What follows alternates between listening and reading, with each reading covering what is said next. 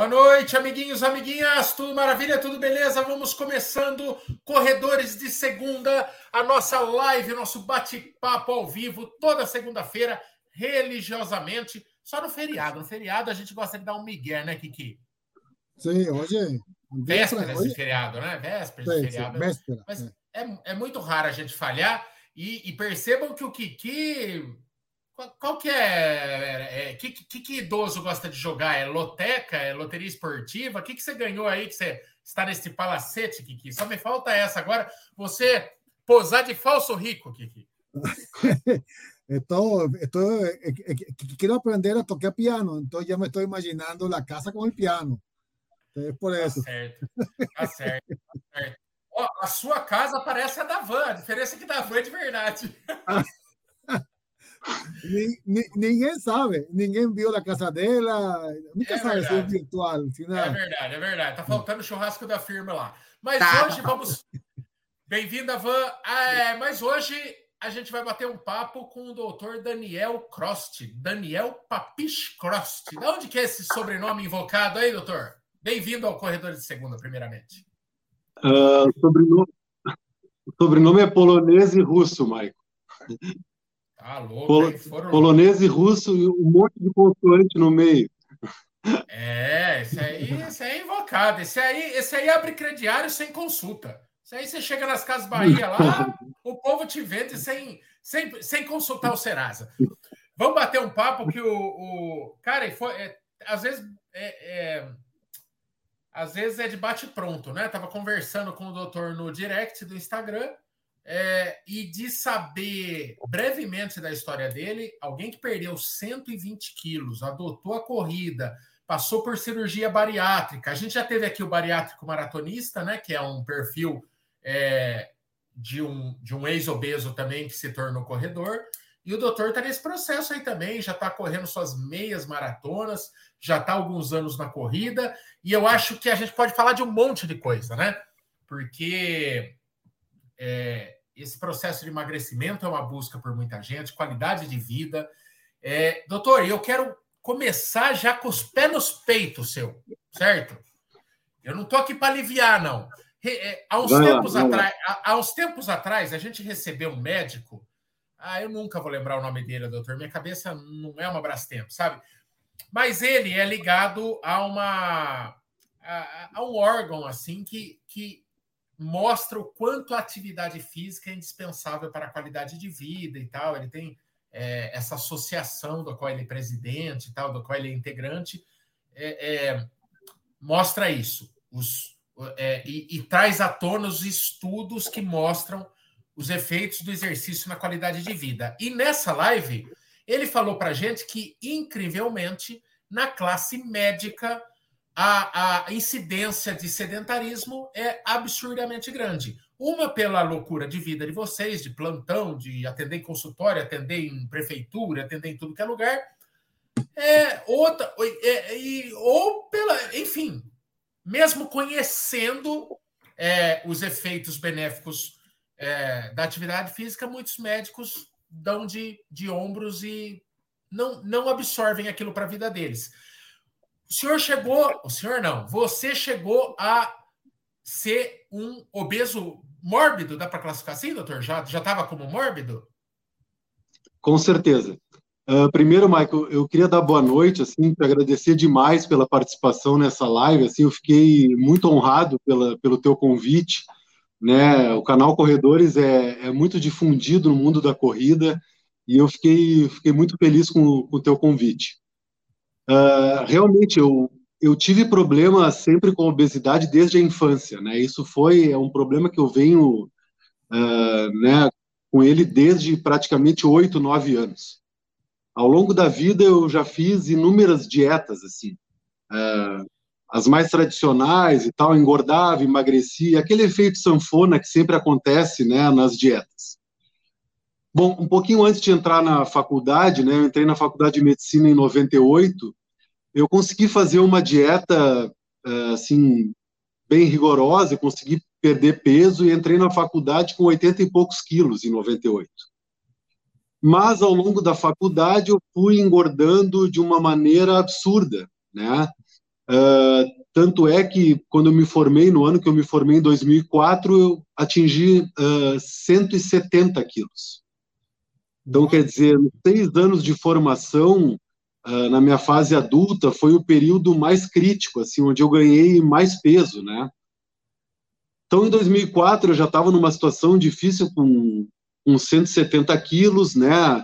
Uh, como tu falasse em relação à parte da, da formação médica, infelizmente, a gente não tem nada específico voltado à atividade física, alguma coisa é, que promova a saúde, né? É, é comentado isso ao longo, ao longo da faculdade tudo, mas isso não é nenhuma cadeira da faculdade é específica nesse sentido, né? Então a gente não consegue é, ter muito essa referência na nossa formação médica e fica difícil também depois a gente conseguir uh, até na vida profissional, passar isso para os pacientes, né?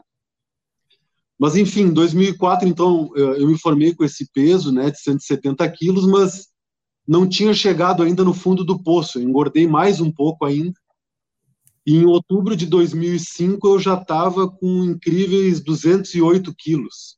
Nossa! Né? Então, 208 quilos já é considerado uh, o super obeso, né? Se a gente for pegar aquele índice de massa corporal, né, que a gente normalmente vê, dividir o peso pela altura ao quadrado e tal, que o pessoal, né, mais ou menos fica ali na faixa de 25, é um índice que fica 20 a 25, é um índice normal para homens e tal. Eu estava com esse índice acima de 60. Né? Então, quer dizer, a minha saúde estava completamente é, comprometida e eu não tinha uma outra alternativa na época a não ser optar pela cirurgia bariátrica, né? A cirurgia bariátrica não era uma, uma, enfim, um procedimento comum como é hoje, já se fazia, mas eu não tinha alternativa naquele momento, né? E eu achava que era alguma coisa definitiva. E realmente eu fiz o procedimento. De fato, ele deu certo por um, algum período, uns dois ou três anos, mais ou menos. Só que como acontece na maioria dos pacientes que passam por cirurgia bariátrica, existe um reganho de peso. Né? Infelizmente, isso acaba acontecendo depois de um período aí, né, normalmente dois ou três anos, é a média mesmo, tem esse reganho, e eu tive também. Então, depois da bariátrica, eu cheguei a, a 116 quilos, que esse foi o meu peso, vamos dizer, mínimo que eu atingi pós-bariátrica né, 116 quilos.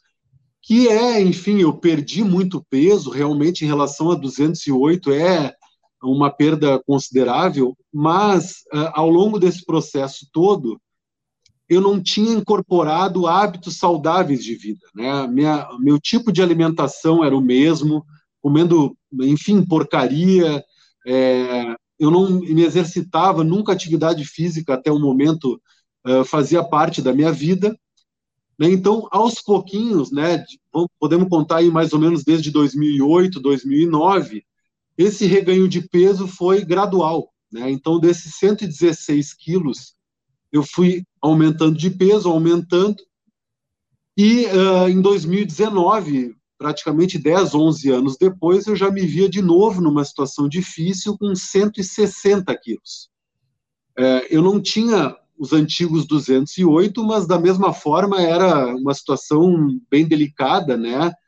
É, e diferente da outra vez, que eu tinha, enfim, 27 anos, ainda uma vida pela frente, eu já estava com 40, 41 anos, com aquela história clássica, né, do, do paciente obeso que começa a ter diabetes, começa a ter uh, hipertensão e tal, todo o caminho que leva para todas as, as comorbidades né, que a obesidade acaba gerando. Então, com 160 quilos, eu, eu me vi numa situação que eu, que, que eu posso fazer a partir de agora? Né? Eu, não, eu não tinha mais a opção da cirurgia, uh, e aí que eu entrei em contato, janeiro de 2020, um pouquinho antes da pandemia, uh, eu descobri a estratégia low carb, né, uma estratégia alimentar com redução de carboidrato, não é redução completa, mas uma redução importante. Né? Eu descobri essa estratégia, eu conversando com a minha esposa, né, que ela, ela também é médica e tal, ela me sugeriu uh, que eu desse uma olhada nas postagens do Dr. José Carlos Souto, que é um médico gaúcho, assim, ele é uma referência na low carb uh, nacionalmente, assim, tem um profundo conhecimento, é um, enfim, um divulgador da estratégia desde 2011, enfim, uh, é uma sumidade, né, no assunto. E eu comecei a acompanhar as postagens dele na internet e aquilo começou a fazer muito sentido para mim, né? Uh, mesmo eu não tendo a especialidade uh, de endocrinologia ou de nutrologia envolvendo essa área, uh, pelos conhecimentos médicos adquiridos, pelo conhecimento de bioquímica, de fisiologia, tudo que ele falava assim nas postagens dele, para mim aquilo era muito claro né? Mas era uma coisa teórica, eu tinha que aplicar aquilo na prática, né?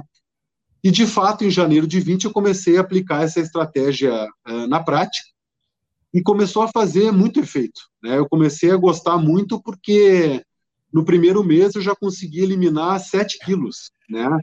E praticamente sem fazer esforço algum, assim, no sentido de eu não tinha fome, eu comia tudo que eu que eu gostava, eu não me sentia privado de algum alimento como eu me sentia em dietas anteriores que eu tinha feito ao longo da vida.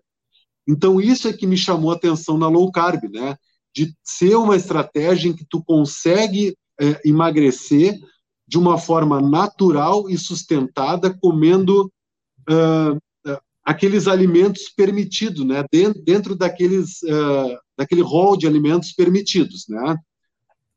E eu fui começando a, a, perceber ao longo dos meses que eu fui perdendo peso, perdendo peso, só que eu ainda não tinha atividade física vinculada à perda de peso. Então, nos primeiros oito meses, eu emagreci aproximadamente 32, 34 quilos por aí, sem fazer atividade física nenhuma. Uh, foi daí que, em setembro uh, de 2020, eu resolvi potencializar esse emagrecimento, né, e comecei atividade de musculação, de, de fortalecimento muscular, né, com uma, uma personal, né, duas vezes por semana.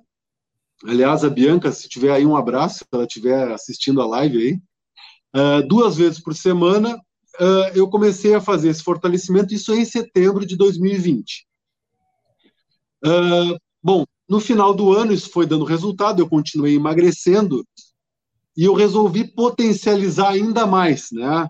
Foi daí que, em janeiro de 21, eu descobri na internet uma, uma assessoria virtual uh, de um programa chamado Bora Correr, do professor Rodrigo Bicudo, né, de São Paulo. Então, uh, Aliás, também não sei se o Rodrigo está aí, um abraço para ele também, se tiver. Vamos ver, se, ele, se uh, e o Rodrigo aparecerem, eu, eu puxo os comentários deles aqui. Dá, dá, dá um oi aí.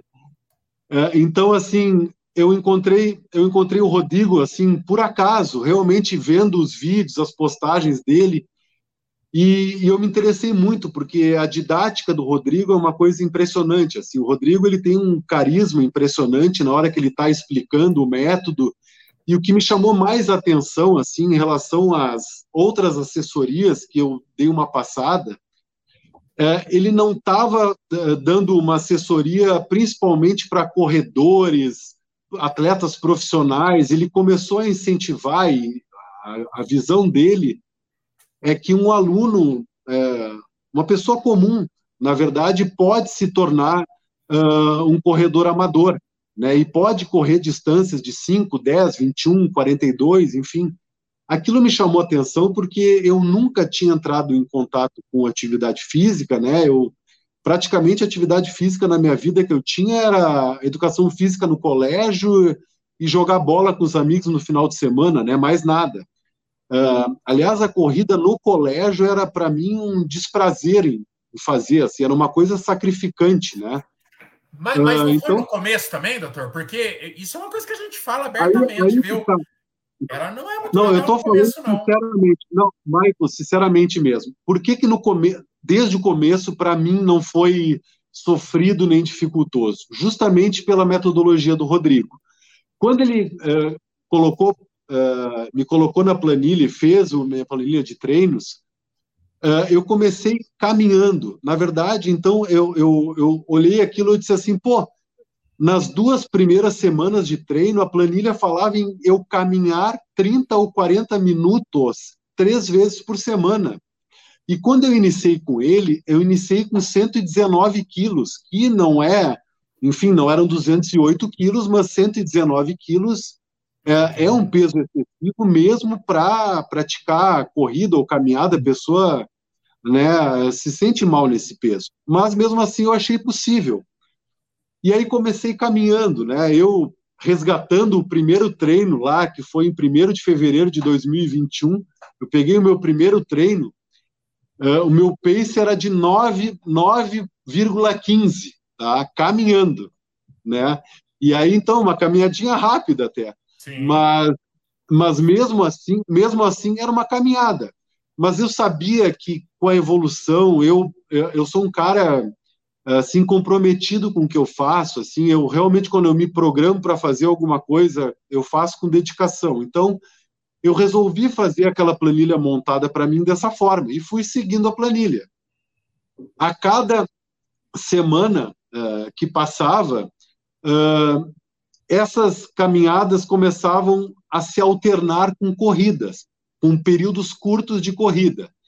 Então, daí, uh, digamos que a gente pegasse um intervalo curto de cinco minutos, desse intervalo curto de cinco minutos, quatro e meio, por exemplo, eu caminhava e 30 segundos eu corria. E aí fazia isso por uma ou duas semanas. Depois, esses 30 segundos aumentavam para 45 segundos. E aí, um minuto, e assim por diante. Então, de maneira em que a proporção de corrida em relação à caminhada cada vez gradualmente aumentando e eu conseguisse adquirir fôlego uh, ao longo do processo todo. É, e esse é o segredo, na verdade, né? a constância né, dos treinos e tu conseguir a regularidade em fazer três vezes por semana nessa metodologia montada especificamente, no meu caso, para mim, pelo Rodrigo, é, fez com que cada vez mais eu acreditasse no meu potencial e conseguisse indo evolu é, evoluindo no processo no meu ritmo, né? Uh, de uma forma que, de acordo com a planilha, entre uh, eu cheguei em julho de 21, eu comecei em fevereiro. Cinco meses depois, então, do início da planilha, alternando caminhada e corrida, que era o que estava proposto na minha planilha na época, eu já tinha atingido 10 quilômetros, alternando caminhada e corrida, o que para mim era uma coisa espetacular, porque se tu falar para qualquer pessoa que não tem o hábito uh, da corrida, que tu caminha e corre 10 quilômetros, ou mesmo, enfim, uh, caminhar 10 quilômetros que seja, é algo, uma distância considerável para quem não está acostumado, né? E eu atingi isso em pouco tempo. E gradualmente eu fui evoluindo na planilha, até, uh, até o ponto em que eu já não caminhava mais, eu só uh, fazia todo o espaço de treinamento durante uma hora só correndo. E na época eu acho que eu atingi, sei lá, 8,5 ou 9 quilômetros em uma hora, era mais ou menos isso. Bom, aí o meu primeiro teste para, uh, vamos dizer assim, ver se eu estava correndo adequadamente, eu eu fiz meus 5 quilômetros primeiro, assim, correndo direto, em outubro de 21. Era uma prova virtual, a gente estava na pandemia ainda, né? E foi criada uma prova virtual. Eu disse, ah, eu vou participar para me testar, para ver se eu consigo correr direto 5 quilômetros. E consegui. Em outubro de 21, eu consegui fazer um sub-30 aí, fiz 29, 31. Consegui fazer meus primeiros 5 quilômetros correndo direto. Segui evoluindo na planilha e eu me inscrevi no POA Night Run de dezembro de 21, né, para os 10 quilômetros, meus primeiros 10 quilômetros correndo direto, então eu consegui no, em dezembro de 21, fazendo um tempo de uma hora, um minuto e 39 segundos. Se a gente for olhar é, os corredores e tal, isso aí é um tempo até é, elevado, assim, né, para quem faz esse, esse tipo de, de quilometragem. Mas, na verdade, eu nunca, eu nunca fiquei. Eu, eu fico preocupado com o meu próprio pace, com a minha evolução, mas eu fico preocupado com o que eu vou evoluir ao longo do processo, né? Sem tentar me comparar. Então, para mim, aqueles 10 quilômetros que eu completei em dezembro de 21 foram excepcionais. Eu fiquei muito feliz em, em completar aquela prova, né? Uh, sem dor nenhuma, sem lesão, estava tudo certo, né? Para mim estava tava tudo ok.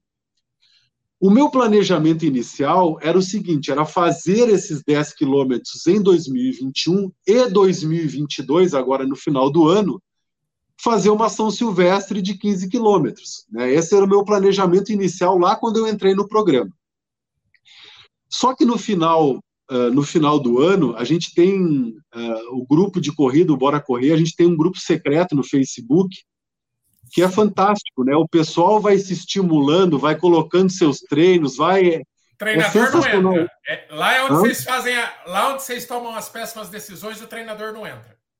Exa não, o treinador entra, entra ah, e é? posta os treinos dele também. Ele também, ah. ele praticamente, ele, ele, se considera aluno também. Ele está lá, imposta, incentiva, é todo mundo tá, tá na mesma, né? E então isso assim, é, esse grupo, nesse grupo, uh, alguém do grupo chegou para mim, quem sabe tu fez agora 10 correndo direto, quem sabe tu não faz uma meia agora em Porto Alegre em junho e tal. Aí eu pensei assim, pá, mas para quem estava querendo fazer uma São Silvestre 15 quilômetros no final do ano, antecipar e fazer uma meia em Porto Alegre, eu acho que eu vou estar tá dando um passo maior que a perna. Mas daí pensando bem e tal, eu vi que eu estava evoluindo bem, eu conversei com o Rodrigo, o Rodrigo me deu me deu ok. Olha, treina, pega a planilha de treino específica que tu tem condições. E aí foi isso que aconteceu. Chegou, chegou em junho em junho de 22, na meia de Porto Alegre, naquele frio que tu sabe bem como é que estava, né? Uh, né? 6 graus, sensação de 2. Uh, eu consegui, consegui completar a meia e ainda, para minha surpresa, eu consegui fazer sub duas horas ainda, né? Então, também isso é outra coisa que eu fiquei muito feliz, numa primeira meia, assim, nunca tinha feito e tal, sub duas horas é uma marca que eu, que eu, que eu carrego, assim, é, é, bem importante. Pra, é. Bom, aí terminou essa, essa meia de Porto Alegre e eu soube que na meia do Rio, uh, em 21 de agosto, todo o grupo do Bora Correr, ou parte dele, ia se encontrar nessa, nessa meia do Rio, ia fazer a prova. Então, uh, digamos que era uma, uh, um encontro depois da pandemia e tudo, né, todo mundo se encontrar presencialmente num grande evento, né, era a retomada é, né, desse encontro, tinha um significado muito importante, né, o Rodrigo também ia participar da prova e tudo, né, então eu fiquei pensando, pô, eu participei da MEI em Porto Alegre, será que dois meses depois eu fazer outra meia, será que não é muito muito puxado e tal? Conversei de novo com o Rodrigo. Rodrigo, olha, assim, uh, não é obrigatório, mas se tu quiser fazer, disse, não, eu vou, eu vou fazer. Vou fazer então. Comecei a minha preparação, tempo curto, né? Em relação à meia de Porto Alegre, eu tinha o quê? Oito semanas. Uh, ainda consegui, no final de junho, aí, uh, me infectar pela Covid, não tive, não tive sintomas não tive sintomas graves, assim, foram sintomas leves, mas que me impediram de treinar durante 11 dias, né? Eu fiquei 11 dias sem poder treinar, então reduziu o meu tempo de treinamento ainda mais, né? Mas mesmo assim fui lá, continuei treinando e em agosto de novo, né? Participei ali da, da meia do Rio e, e consegui de novo completar, né? Sub duas horas, ainda consegui um tempinho um pouquinho melhor, seis seis segundos acima, mais rápido do que a meia de Porto Alegre. Então, assim, uma felicidade imensa, porque é, se a gente for olhar cronologicamente, é, de praticamente fevereiro de 21, imagina, eu comecei caminhando, né? Então, um ano e meio depois, eu já tinha completado duas meias maratonas, né? E com todo esse histórico da obesidade tudo, então, para mim, isso foi uma, uma grande vitória, assim. E, e eu pretendo continuar. Já estou inscrito para São Silvestre. São Silvestre já era já era uma é. prova algo, então agora agora, agora vai, né? Então é, São Silvestre agora, né? Espero completar agora no final do ano. Ah, é uma trajetória e tanto. É... E a gente se enxerga, né?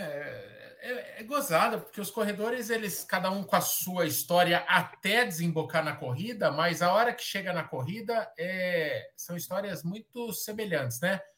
É, meus... Agora, pergunta aí. Não, não, ia perguntar ¿qué es lo que más extraña de la época? ¿Qué es lo que más tem saudade de la época de Gordinho?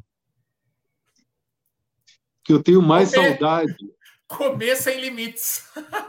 comer, comer sem limites, é, mas, mas na, na verdade, para te falar a verdade, analisando assim, nesse momento eu tenho, eu tenho pouca saudade dessa época, assim, porque é, esses dois anos e meio, um pouquinho mais de novo estilo de vida, para mim, é, revolucionou a minha vida, né? transformou a minha vida. Então, é, na verdade, aquele, aquele quadro de obesidade, tudo Claro que é bacana confraternizar, comer, comer bastante, bastante carboidrato, bastante pizza, bastante pão, assim. Né? Claro que isso é, é, confraternizar com a família, com os amigos, isso sempre a, a, comida ela sempre tem essa essa associação de, de coisa positiva, assim. Só que com esse novo estilo de vida eu descobri uh, uma outra forma de felicidade, né? Que não tivesse contida na comida, né? E a corrida é, é uma delas, né? A corrida uh, hoje em dia me traz essa, essa felicidade aí. E a comida, a relação que eu tenho com a comida hoje também, ela é muito diferente, né? Eu consegui uh, controlar aquela voracidade que eu tinha em relação à comida, né? Eu não, uh, enfim, tudo ficou mais fácil, né? Na minha vida, né? Ô Daniel, você acha que além é, da. É o que a gente vive falando, né? Só a corrida, sem uma dieta associada, dificilmente vai fazer uma pessoa emagrecer. Agora, quando você casa os dois, vai muito bem. Tem muita gente que fala, ah, perdi 30 quilos. Eu mesmo, não em relação a hoje, porque eu voltei a engordar um pouquinho. Em relação a hoje, eu perdi 30 quilos do que eu tinha, mas cheguei a perder 40. Mas não foi só com a corrida, eu melhorei a alimentação. Todo mundo é, passa por isso. Mas hoje, além da corrida te ajudar a te manter mais magro, você se mantém magro para continuar correndo com qualidade? É um ciclo, assim, você percebe? É, porque você é sabe que você voltar para 160, é, o esporte interrompe para você, né? Então, como é que fica essa relação? É, eu enxergo da seguinte forma, assim, não dá para dissociar a atividade física da alimentação em relação a, ao emagrecimento sustentado. É, isso é uma coisa que eu já já tenho convicção plena. Assim, não adianta tu ter só uh, uma dieta saudável, uma alimentação adequada e não fazer nenhuma atividade física, e o contrário também não é verdadeiro. Né? Não adianta a gente, mesmo que a corrida, a gente, sa a gente sabe que, enfim, quem consegue fazer uma atividade física regular, é, de 10 é, quilômetros, normalmente fazendo 10 de manutenção, fazendo uma meia de vez em quando, é claro que isso tem um gasto calórico bem importante e a pessoa, enfim, tem mais facilidade de perder peso ou, enfim, manter o seu peso adequado nessas condições. Mas se não houver, uh, se não aliar com uma, uma estratégia alimentar, uh, infelizmente não, não, não dá resultado a médio e longo prazo. Então, tem que, é, invariavelmente, casar, casar as duas coisas para se manter magro. E hoje eu já venho nesse peso, por exemplo, que eu, né, hoje eu estou pesando por volta de 85, às vezes 86 e tal. E esse é meu peso de manutenção desde março desse ano, né? Então, quer dizer, é, eu, eu parei de emagrecer porque, enfim, eu acho que meu peso está uh, adequado, eu estou feliz com ele, né? Poderia emagrecer mais até, mas, mas eu estou satisfeito, né? Então, para mim agora é, é continuar uh, na minha estratégia sempre, né? Que isso não vai encarar essa minha estratégia, isso é uma outra coisa importante, né? a low carb, para mim, ela não é uma dieta como todo mundo pensa dieta, né? De uma coisa temporária que tu faz para o verão ou para entrar uh, na roupa de um casamento que tu vai dali a dois meses e tal. Não é isso. Né? Para mim, a low carb é, é, um, é uma estratégia alimentar para uma vida inteira, né? Para tu conseguir perder peso de uma forma sustentada e, e manter esse peso de uma forma de uma forma adequada né? E associando com, né, com a corrida que é a minha paixão assim no momento, né? Por que, Daniel, por que, por que é tão difícil na área médica, estou tomando como exemplo o Bora Correr, não? Por que é tão difícil médico que está nessa área, que sabe a importância de, de, de, de, ficar, de comer bem, de, ter, de cuidar o corpinho? Por que, por que é tão difícil? Por que temos tantos médicos que falam que fumar é ruim, mas eles fumam. Falam que beber é ruim e bebem, ou drogas, ou não sei. Por que você acha é, que. Na minha, na minha opinião, infelizmente, isso começa é, desde a nossa formação médica, talvez desde os estudos para o vestibular, né, para uma faculdade tão difícil que é para estudar e entrar e tudo, a dedicação que tem que ter, é, ao longo também de toda a formação médica na faculdade, é, os plantões, as aulas. É, isso, de uma certa forma, a gente pode encarar como uma, vamos dizer assim, uma desculpa, mas é sabido né, que realmente a carga, a carga de estudo e a carga de trabalho envolvendo a medicina, ela é muito grande. Né? Então, todos os estudantes ou profissionais é, eles têm esse peso e a gente tem uma formação toda voltada justamente para o trabalho, né? Então, assim, para o estudo e para o trabalho. E, infelizmente, a parte uh, de cuidar da própria saúde acaba ficando em segundo plano. Né? E, como eu tinha dito antes, na faculdade isso não é, é disseminado, pelo menos né, no tempo que eu fiz faculdade, assim, não, não é disseminado de uma forma assim que tu possa eh, praticar atividade física de uma forma regular e possa transmitir esse tipo de estilo de vida para os teus pacientes no futuro. Né? E, infelizmente, isso acaba, acaba não acontecendo, é uma, é uma realidade. Né? Verdade. O... Tem um monte de gente que te conhece. Tem a Simone Scheible. Não, Simone, tá Simone, Simone, Simone é a melhor profissional de educação física do mundo. Segundo o Rodrigo tá... Bicudo e todos do Bora Correr também. Ela está aqui, o Rodrigo Bicudo está aqui, a tua prima está aqui, tem uma galera que te conhece. Ô, ô, ô Daniel, é, ô Wander, só perguntar isso, senão eu vou esquecer, tá? Daí na, na, você já emenda uma. É, a gente recebeu aqui já, ó, o Kleber Sbin, que tinha um problema com drogas e se tornou um baita corredor e ele transferiu né, aquela, aquela coisa com a droga é, para se manter limpo e tal, e o esporte foi salvador na vida dele, e ele se tornou um senhor corredor. A gente teve a história também do Caio, é, né, que contou ele, essa história num livro que tinha uma dependência química do álcool e, é, meu, é, virou um puta de um amador também, corre demais. Esse final de semana ainda fez uma maratona sub 3, assim, treina absurdamente. E o Caio falou que ele transferiu muito dessa. É, até uma. O Caio, ele, ele treina de forma que beira o compulsivo. A hora que você olha, o Caio tá treinando, né, no Instagram. Você percebe, Daniel, que é, é porque a, a, compulsão alimentar, ela é, é, o que faz muita gente que faz a bariátrica pirar é não ter onde canalizar aquela compulsão mais, né? É, então, tem alguns que se tornam alcoólicos, outros se viciam em, em sexo, tem de tudo, né? Mas ele canaliza para algum lugar. Você percebe, você está conseguindo manter uma relação saudável com o esporte? Ou você percebe que às vezes você está demais, assim? E assim, compulsões por compulsões, nada é bom, mas dez vezes eu sou o cara que é, exagera no esporte, né?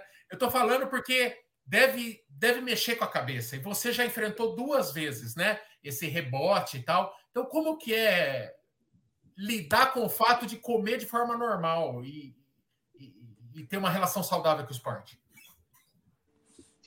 Bom, uh, eu acho que a gente tem que fazer, fazer um paralelo, porque compulsão é uma palavra, é, eu diria, um pouco perigosa, assim, porque a compulsão alimentar, e eu vivi, uh, eu vivi na pele a compulsão alimentar e sei o quanto é difícil, né? É, eu, eu acho que eu não poderia transferir, assim, a gente não pode transferir uma compulsão alimentar, por exemplo, vamos dizer, para uma compulsão que eu tenho hoje para correr. Uh, primeiro porque, assim, uh, eu treino de uma forma uh, adequada, me planejando evoluir gradualmente, observo que eu realmente me dedico bastante, assim, eu treino, enfim, para meia eu chegava a fazer quatro treinos uh, de corrida por semana e dois de musculação. Se a gente é que tudo é um comparativo, né, Maico? Assim, se a gente for comparar com uma pessoa que não faz atividade nenhuma uh, e, e, eu contar esse meu histórico assim de atividade nesse momento, ele vai dizer que eu sou um compulsivo, né? Que eu, não, que eu imagino. Eu nem, eu nem eu, eu, eu quero eu quero saber assim o, o, o, coraçãozinho mesmo. Eu queria que você contasse como que é o seu sentimento, porque eu não acho que a tua trajetória é nem atropelada e nem eu acho que é totalmente dentro de um normal assim. Mas eu é, é o sentimento mesmo enquanto atividade. É aquela coisa do eu gosto ou é um negócio, meu Deus, se eu não fizer alguma coisa agora, é, enfim, precisa ser algo que também você precisa se policiar para não extrapolar, né? Não, é, eu preciso me policiar para não extrapolar, mas realmente é uma coisa que se tornou prazerosa, porque o processo é prazeroso para mim. Né? Toda a evolução, eu acompanho toda a minha evolução, por exemplo, é, como tinha te dito antes, ah, se eu vou buscar um tempo melhor, nos 5 quilômetros ou no 10 quilômetros, é, mesmo que eu não consiga num treino, eu não fico frustrado, porque eu sei que se eu for treinando, em algum momento isso vai acontecer. Né? E isso eu sei que é a rotina, a, a, a corrida, ela se tornou uma rotina para mim, uma rotina prazerosa. Né? Eu incorporei nos meus hábitos de vida a corrida. Né? Essa que é a, a eu, eu, canalizei todo, enfim, assim, uh, uh, o meu, meu, prazer que eu tinha, por exemplo, na comida, eu acabei, de uma certa forma, transferindo para a corrida, mas não de uma forma uh, doentia, vamos dizer assim. Descontrolada, né?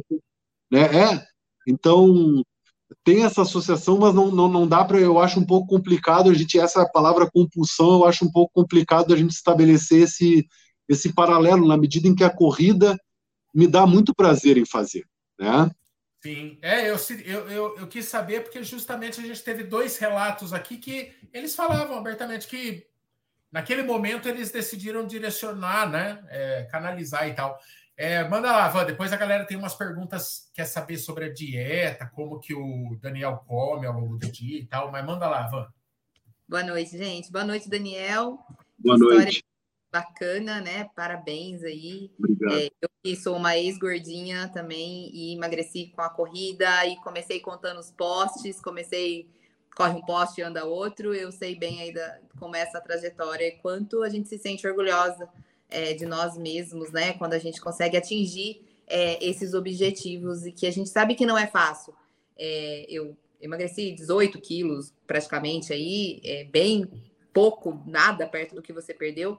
É, é, mas a gente tem essa, essa mania, né? O, Marco, o Michael também, do, do, de ter sido gordinho e, e, a gente gosta realmente de comer. Eu falo que eu tenho prazer em comer. Hoje, óbvio, a corrida é, tomou esse prazer, né? É, é muito maior meu prazer pela corrida do que pela comida. E graças a Deus por isso. Mas a gente sempre tem esse, esse medo de voltar a engordar né? A gente sempre tem esse medo de, nossa, meu Deus, eu vou. E se eu me lesionar? né? E se eu parar de correr? Meu Deus, eu vou ficar 15 dias sem correr, o que, que vai acontecer comigo? Porque a gente que já foi gordinha, a gente tem muito esse medo de voltar a engordar. E a gente não tem só a cabeça de gordo, mas a gente tem pessoas que têm essa facilidade em engordar, né? Tem pessoas que uhum. comem o triplo do que eu como, não treinam e são magras, né? É o famoso metabolismo bom que a gente gostaria de ter hum, e a gente não tem. Mas é, eu queria saber de você assim, você está falando muito sobre o low carb, né? É, eu, eu sei que a low carb ela tem a parte dos carbos muito bom que vocês podem comer. É, só que as pessoas, elas, eu não sei se você pode falar até um pouquinho melhor, às vezes a pessoa fala, ah, é low carb tudo, e a pessoa tira tudo, né? Tira tudo do carbo. E a gente sabe que o carbo, assim como a proteína, ele tem o seu papel importantíssimo no corpo. Então, o low carbo é baixo carbo, não quer dizer né, sem carbo, e as pessoas confundem muito isso. Então, eu queria que você falasse um pouquinho disso, dessa proporção do alimento, né, o que você realmente come de carbo para treinar, porque a gente sabe que ele é necessário, e se você fez algum tipo de cirurgia, né? Porque a gente sabe que é, sobra muita flacidez, muito excesso de pele. E como que você lida com isso se você não fez ou se você já tem pensa, pensamento em fazer? Faz pouco tempo, pelo, pelo que eu vi aí do seu emagrecimento total. É, e é isso, são essas duas perguntas. Tá. Uh, eu vou começar primeiro pela cirurgia, tá? Uh, na verdade, não é o meu plano agora de fazer uma cirurgia plástica, uh, né? Embora tenha excesso de pele, enfim, eu tinha 208 quilos, estou com 85, né? Realmente não há como não ter excesso de pele, mas isso é uma parte estética, né? Que eu vou deixar para um segundo momento. Quanto ao low carb, assim, é, é importante que eu é, que eu pontue algumas coisas, assim. É, o porquê que a low carb revolucionou a minha vida? Porque a low carb foi uma estratégia alimentar diferente de tudo que eu já tinha visto até o momento. É, e por que que isso ocorre? Porque uh, na low carb eu descobri que o que importa muito mais do que a quantidade é a qualidade dos alimentos, ou quais alimentos que eu vou consumir. E, muitas vezes, o que é mais impressionante, é, eu posso, dentre esses alimentos que eu posso consumir, comer aos olhos de quem vê, por exemplo, um prato enorme, né, que em quantidade seria um absurdo, e a pessoa poderia dizer: nossa, que quantidade absurda, e tu mesmo assim está emagrecendo ou está mantendo peso? E aí eu vou dizer que sim, porque justamente é, esse é, uh, o, vamos dizer assim, o golden point da, da low carb. Esse é o foco principal, de tu conseguir comer muitas vezes numa quantidade maior de comida do que normalmente uh, as pessoas achariam que tu deveria comer dentro daquilo que pode. Por quê? Porque esses alimentos que são permitidos na low carb fazem com que eles tenham a ver com a, a regulação desse mecanismo de insulina, de glicemia e tudo mais. Uh, a low carb, a gente, com a low carb, a gente percebe que quando a gente ingere uh, produtos, uh, carboidratos ruins, né, como as pessoas costumam dizer, ou seja, que elevam a glicemia uh, muito rapidamente no sangue, do tipo pão, massa, arroz, pizza, doce, etc., que todo mundo acha maravilhoso, assim, e bom, e realmente é, não vou dizer que não é, mas esses alimentos fazem com que a pessoa, depois de ingeri-los, em pouco tempo volte a ter fome de novo e coma novamente esse tipo de alimento. E assim vira um, um ciclo vicioso. Ou seja, o próprio alimento é que está causando esse distúrbio neuroquímico no corpo. A própria alimentação desses carboidratos chamados ruins é que está causando isso. E no momento em que tu não, que isso não faz parte da tua alimentação, tu quebra. Então, por exemplo, é, a minha alimentação ela, ela é baseada é, em ovos, é, carnes, é, né, qualquer tipo de carne, é, vegetais de qualquer tipo, né, frutas assim de menos açúcar, né, que não tem tanto açúcar, queijo, castanha, são alguns alimentos, uh, são alguns alimentos que são permitidos e que eu posso comer tranquilamente, não de uma forma ilimitada, mas de uma forma assim uh, que me permita, por exemplo, não passar fome.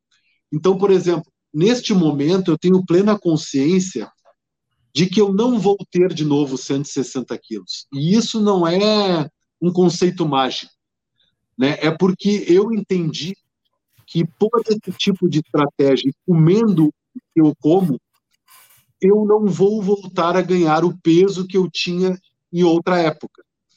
É, eu, eu, quero abrir um parênteses aqui é, e assim, porque a low carb ela tem essa questão Uh, infelizmente ainda não é, na minha opinião, difundida de uma maneira é, correta.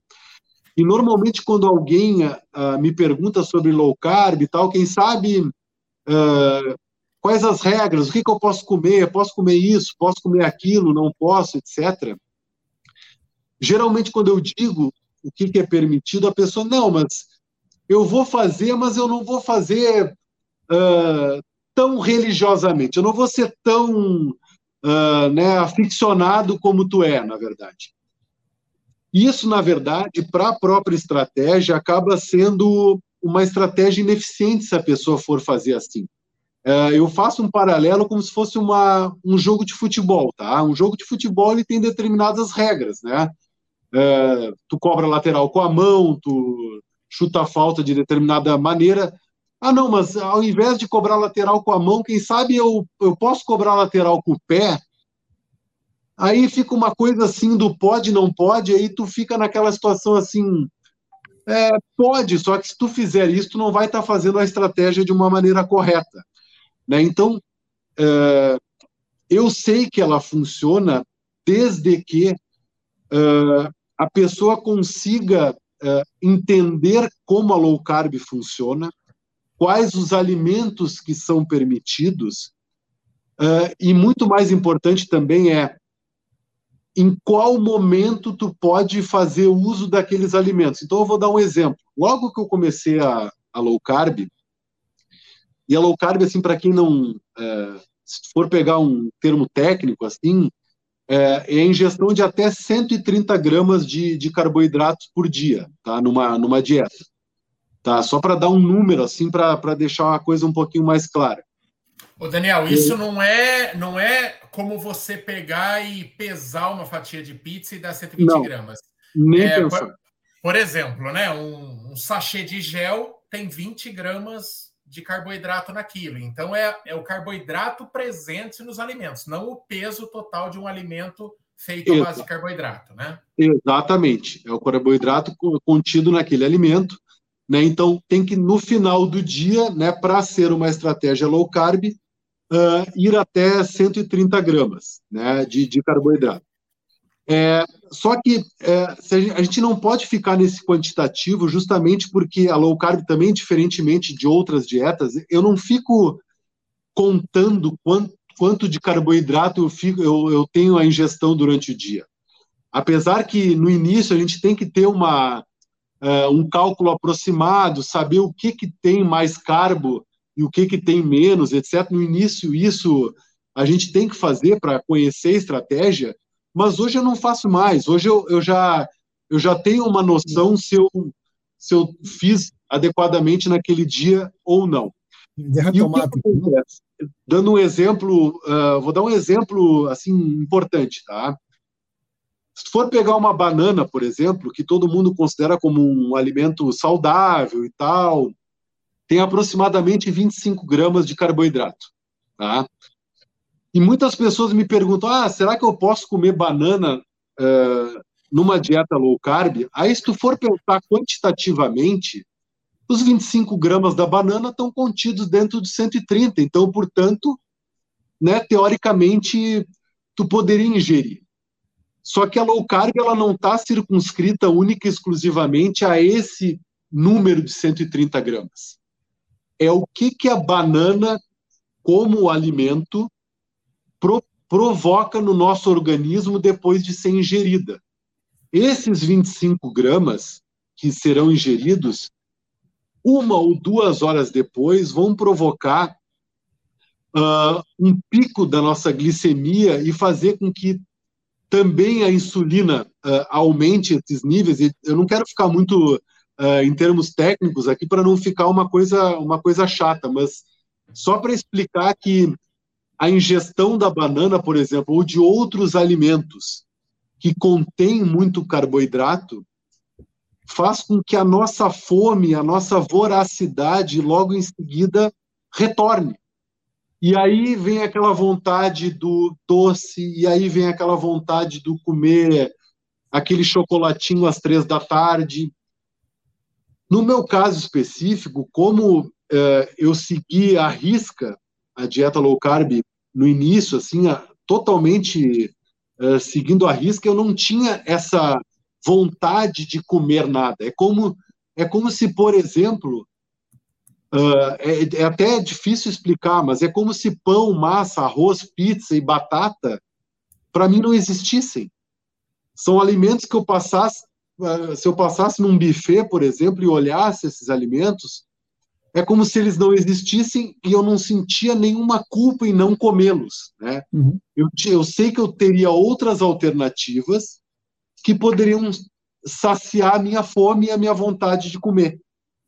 Né? Então, só para é, só dar, dar um exemplo, o que é mais importante na low carb é isso, é tu ter o controle da tua própria fome, né? que é uma coisa que nas outras dietas isso, uh, isso não acontece. Ô Daniel, é... É, tem, tem umas dietas que o pessoal faz aí de tirar o açúcar, daí eu vejo ah, depois de tantos dias já baixa muito a vontade de consumir açúcar, já passa aquele pico e tal. Com o carbo você é, você percebe que é assim. Eu já fiz períodos de dieta low carb para perda de peso. Eu também não conheço nada igual, mas o que me fez desistir em todas as tentativas é que eu acredito que depois isso se estabeleça mas eu estava sempre no meio de ciclos e tal. Eu acho que eu tentei nas épocas erradas e eu me vinha com uma falta de energia muito grande. Me afetava muito assim a, a, a coisa. Eu acho que isso em outro momento, com uma demanda energética menor, é, né, até meu corpo acostumar e depois seria mais fácil é, aclimatar. Mas o que eu é, teria de coisas positivas para falar da minha experiência é a ausência de fome né? É, é, era muito prazeroso poder comer boas quantidades e ainda assim ver meu peso despencando, meu peso despencando e não voltando a subir.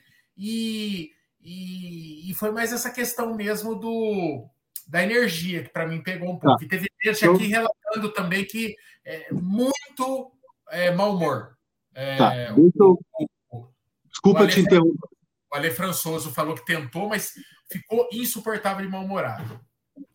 É, deixa eu te pontuar algumas coisas. Primeiro, em relação à diminuição do açúcar e diminuição do carboidrato, a gente está falando, na verdade, uh, da mesma coisa. Né? Quando eu falo em carboidrato, eu não estou falando só em pão, massa, pizza, eu estou falando também no açúcar, nesse açúcar uh, branco de mesa e quaisquer outros açúcares. Por exemplo, açúcar mascavo, agave, caldo de cana e etc. Então, são é, alimentos que, é, se a gente for pensar no conceito popular, vão dizer, não, mas o açúcar mascavo ele é mais saudável que o açúcar branco. Para fins de emagrecimento e o que ele faz no organismo, em termos de uh, da pessoa engordar ao ingeri-los, é a mesma coisa. Infelizmente é a mesma coisa. Essa questão de um açúcar ser diferente do outro porque é um pouco mais saudável é mito. É, em relação à parte da falta de energia, tá? Isso é um tabu, tá? É um problema, infelizmente, é, também é um mito assim que o pessoal da low carb tenta combater, porque na verdade não existe essa essa falta de energia pela redução de carboidratos. Por quê? O nosso próprio organismo ele tem um mecanismo chamado gliconeogênese, né? que é realizado no, no fígado. Tá? Esse, esse processo realizado no fígado, ele consegue nos dar a glicose suficiente para nos mantermos ativos, vivos normalmente. Isso ao longo de toda a evolução da espécie. Tá?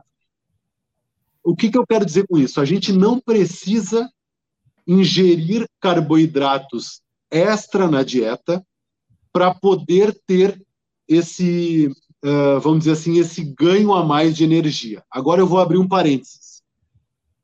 A gente está falando de pessoas comuns que não praticam atividades físicas intensas, não, praticam, não praticam meias maratonas, uh, nem, enfim, maratonas, a gente sabe que o gasto energético em provas maiores de corrida, por exemplo, uh, muitas vezes demandam o uso de gel, por exemplo, como tu já citou, né, usar os, os 20 gramas de, de, de, de carbogel, etc., que muitas pessoas utilizam. É, só que eu vou também fazer um paralelo, e talvez tu já tenha acompanhado no mundo da corrida, muitos atletas de alta performance conseguem fazer uh, ultramaratonas, maratonas, uh, triatlon, enfim, esportes até extenuantes, sem ingerir nada de carbogel, nem nenhum gel. É, então, no mínimo, no mínimo, eu acho que uh, existe uma dúvida uh, se a gente pode associar ao ganho de energia mesmo a ingestão do carbogel. Se a gente tem dois tipos de atletas, né, um que usa carbogel e outro que não usa, e assim mesmo os dois conseguem cumprir uh, adequadamente e, e, são campeões e, e tem pódio e tal, a gente está falando de, de, alta performance, né? Uh, é porque realmente uh, o carboidrato ele não é tão importante quanto as pessoas realmente acham que ele tem. Eu não quero assim, é, vamos dizer assim, demonizar as pessoas que usam, né? Enfim, a pessoa está acostumada a usar carbogel, eu sempre usou uh, numa maratona, eu mesmo uh, já usei, né? Não notei diferença nenhuma na, na, na minha performance, assim, não quando eu passei, comecei a treinar acima de 10 quilômetros para meia maratona, eu comecei a testar e usar carbogel. Uh, não me agradou, assim, eu talvez, não sei se pela marca ou pelo gosto e tal, eu achei que ficou, uh, enfim, um gosto viscoso na boca, não, não, não muito agradável, eu comecei a sentir muita sede e na performance eu não notei melhora nenhuma, né? Então, para mim, eu acabei não utilizando, eu acabei uh, lançando mão mais de isotônico, né? Eu, enfim, durante as provas, uh, eu numa, na prova da meia eu, eu usei isotônico nas, nas, paradas ali, eu usei uma vez. Eu uso lá pelo quilômetro 12, 13 por ali e não uso mais nada, né? Então isso realmente é um tabu, é difícil de entrar nesse nesse aspecto do quanto do quanto o carboidrato gera de, de, de, energia, mas realmente, para a nossa sobrevivência como ser humano, o carboidrato ele não pode ser encarado como um alimento uh, essencial. Isso é uma coisa uh, definitiva. Né? As pessoas elas têm que, embora ele seja um dos macronutrientes, né? A gente tem que entender que o consumo externo de carboidrato, desses carboidratos ruins, obviamente, que eu estou falando, não os carboidratos que estão constantes, uh, por exemplo, nos vegetais, né, ou, por exemplo, uh, nas castanhas, ou, enfim, nozes, etc. Mas eu digo, esses ultraprocessados, alimentos ultraprocessados, uh, ou outros carboidratos mesmo, com farinha de trigo e tal, não há a menor necessidade da gente ingerir esse tipo de alimento. Né? A gente acaba ingerindo uh, por uma questão muito mais uh, cultural e prazerosa. Né? Realmente são alimentos hiperpalatáveis que a gente ingerindo, a gente nunca tem vontade de comer. Tu vai comer um pão francês, por exemplo, é, tu come um, aí tu tem vontade de comer outro, e outro, e outro, e outro. Isso aí não é, uh, não é à toa. Né? Na verdade, isso aí é pela própria constituição do alimento. Né? Uh, então, enfim, mas é, é, acaba sendo, na verdade, é, eu conversando com as pessoas ao longo desses dois anos e meio, é, embora eu seja um entusiasta assim dessa dessa estratégia, é, eu percebo que as pessoas elas têm realmente uma dificuldade grande em, em aderir à estratégia low carb. É, eu falo isso infelizmente assim, porque realmente é, eu considero que é uma estratégia muito, muito fácil de ser feita. É, só que não tem que ter muitas exceções. Né? No momento em que a gente abre exceções para esse tipo de estratégia, uh, a gente está fadado em não conseguir realizar ela de forma adequada. Outra coisa que eu queria comentar é outro ponto, assim, vamos dizer, uh, calcanhar de Aquiles assim da low carb é que ela tem pouca variedade de alimentação. Né? Isso aí é muito comentado. Assim, tu acaba ficando muito em carnes, ovos, uh, né, enfim, vegetais de baixo amido, não tem muita variação. É, nesse sentido, é, aqui em casa, por exemplo, eu tive o privilégio, a minha esposa, ela também aderiu à estratégia low carb, ela nunca foi obesa, tá? Mas ela seguiu a estratégia ao mesmo tempo que eu, que eu comecei, e ela eliminou 20 quilos, e ela nunca foi obesa. Ela tinha um excesso de peso, mas ela só com a estratégia também conseguiu e hoje em dia ela continua se mantendo no peso.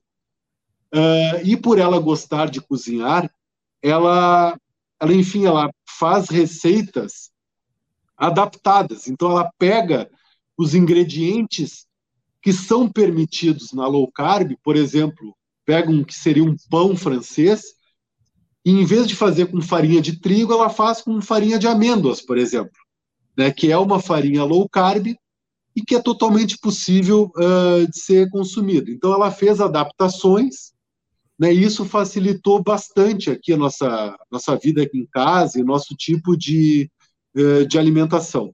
Isso foi muito, muito legal, assim, muito importante para a gente aqui. O, o Daniel, dá, dá rapid, rapidamente um, um dia a dia seu de comida. Café da manhã. O, o, Daniel, ó, é, e, e, o Kiki matou a pau porque eu estava muito curioso com isso aí. Para a gente fechar, já estamos além do nosso horário de live. Você tem dois minutos para isso. Fala do café da manhã até, o, até ir para a cama. É, me descreve um prato possível. Um café da manhã possível para o Daniel, um, o que seria um almoço do Daniel, o café da tarde do Daniel e o jantar do Daniel. A gente tá. saber o que é, você come. É, rap, é, rapidinho, mas não é que nem receita de bolo, tá? Mas vamos lá, eu vou, eu vou dar um, um, uh, um panorama. Então, de manhã, muitas vezes eu fico só com café preto e nos finais de semana eu faço ovos mexidos, por exemplo, com três ou quatro ovos frios, e aí só uh, queijo, presunto, de repente se tiver morango, né, come o morango também, mas isso só finais de semana, né? Geralmente, dia de semana, eu não tenho fome uh, durante a manhã e é café, café preto, né, com adoçante e só isso. Eu passo a manhã inteira e não tenho fome. É, no, no almoço, no almoço eu só é, privilegio carnes, então carne de qualquer tipo, né, de gado, de frango, peixe, uh, ovos mesmo, uh, vegetal de qualquer tipo, se tiver é, queijo e queijo dos bons, assim, não precisa ser queijo branco ou queijo sem gosto, é queijo mesmo, assim, queijo aquele derretido, provolone, né, ou parmesão, aquele mais duro, mais gostoso e tal. Esses aí, sem problema nenhum. Uh, não, uh, quanto menos refeições a gente faz na low carb, melhor uh, no máximo três a quatro uh, por dia, tá? Então, não existe aquela história de comer em três em três horas, até, até porque quem segue adequadamente uma estratégia low carb nem vê necessidade em se alimentar mais do que isso, né? Mais do que três ou quatro vezes é, é impossível.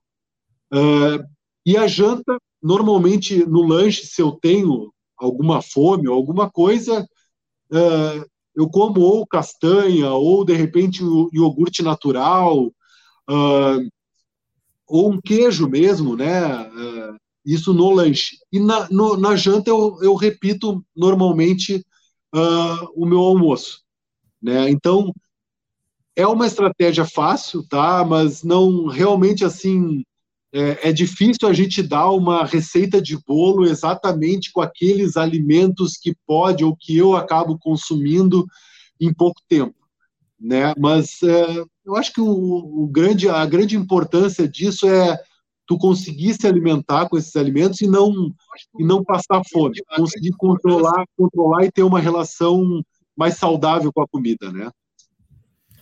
Muito bom. É, Passamos, passamos. Temos, temos um horário, temos um horário aqui, porque tem um monte de dúvida, principalmente de alimentação, a galera é bem curiosa. Mas, e, e já tivemos aqui, já tivemos o André Burgos, que é um atleta é, que você deve conhecer. Aliás, na, na, edição que eu participei de uma ultra, ele ganhou essa ultra, batendo o recorde. Então, está mais do que provado que funciona muito bem para muita gente, inclusive quem busca performance. Mas é, cuidado com entusiasmo, né? É, é, é, muito, é muito legal se você for buscar informação com boas fontes, mas não faça como dieta da moda, né? Low carb não é para ser uma dietinha da moda, não é para ser fogo de palha. Vai, vai se informando, vai formando. É, Daniel, quem quiser acompanhar no teu perfil, você fala um pouco, fala um pouco de qualidade de vida no geral. Quem quiser pode seguir. É, como que você está no Instagram mesmo? É Daniel P. P. Crost, né? Daniel P. P. Crost. Isso, Daniel. arroba Daniel P. Crost, na verdade, uh, não é um perfil profissional, né? É um perfil pessoal em que eu, basicamente, nas minhas últimas postagens, dos últimos dois anos e meio, uh, eu coloco fotos e, enfim, toda essa essa mudança de estilo de vida que eu tive no, nos últimos anos aí, tanto da parte de alimentação quanto da parte da corrida. Assim, esse é o, é o foco principal da, das minhas redes sociais hoje em dia. Muito bom, falamos aqui com o Daniel Crosti, ele que vai fazer uma maratona em 2023. Eu estou profetizando. Pode ser 24, pode ser 24. Ah, não vai, não vai. Eu, não... Depois a gente fala, nessa pegada vai ser 23. Tá bom demais. E dá, viu? E dá.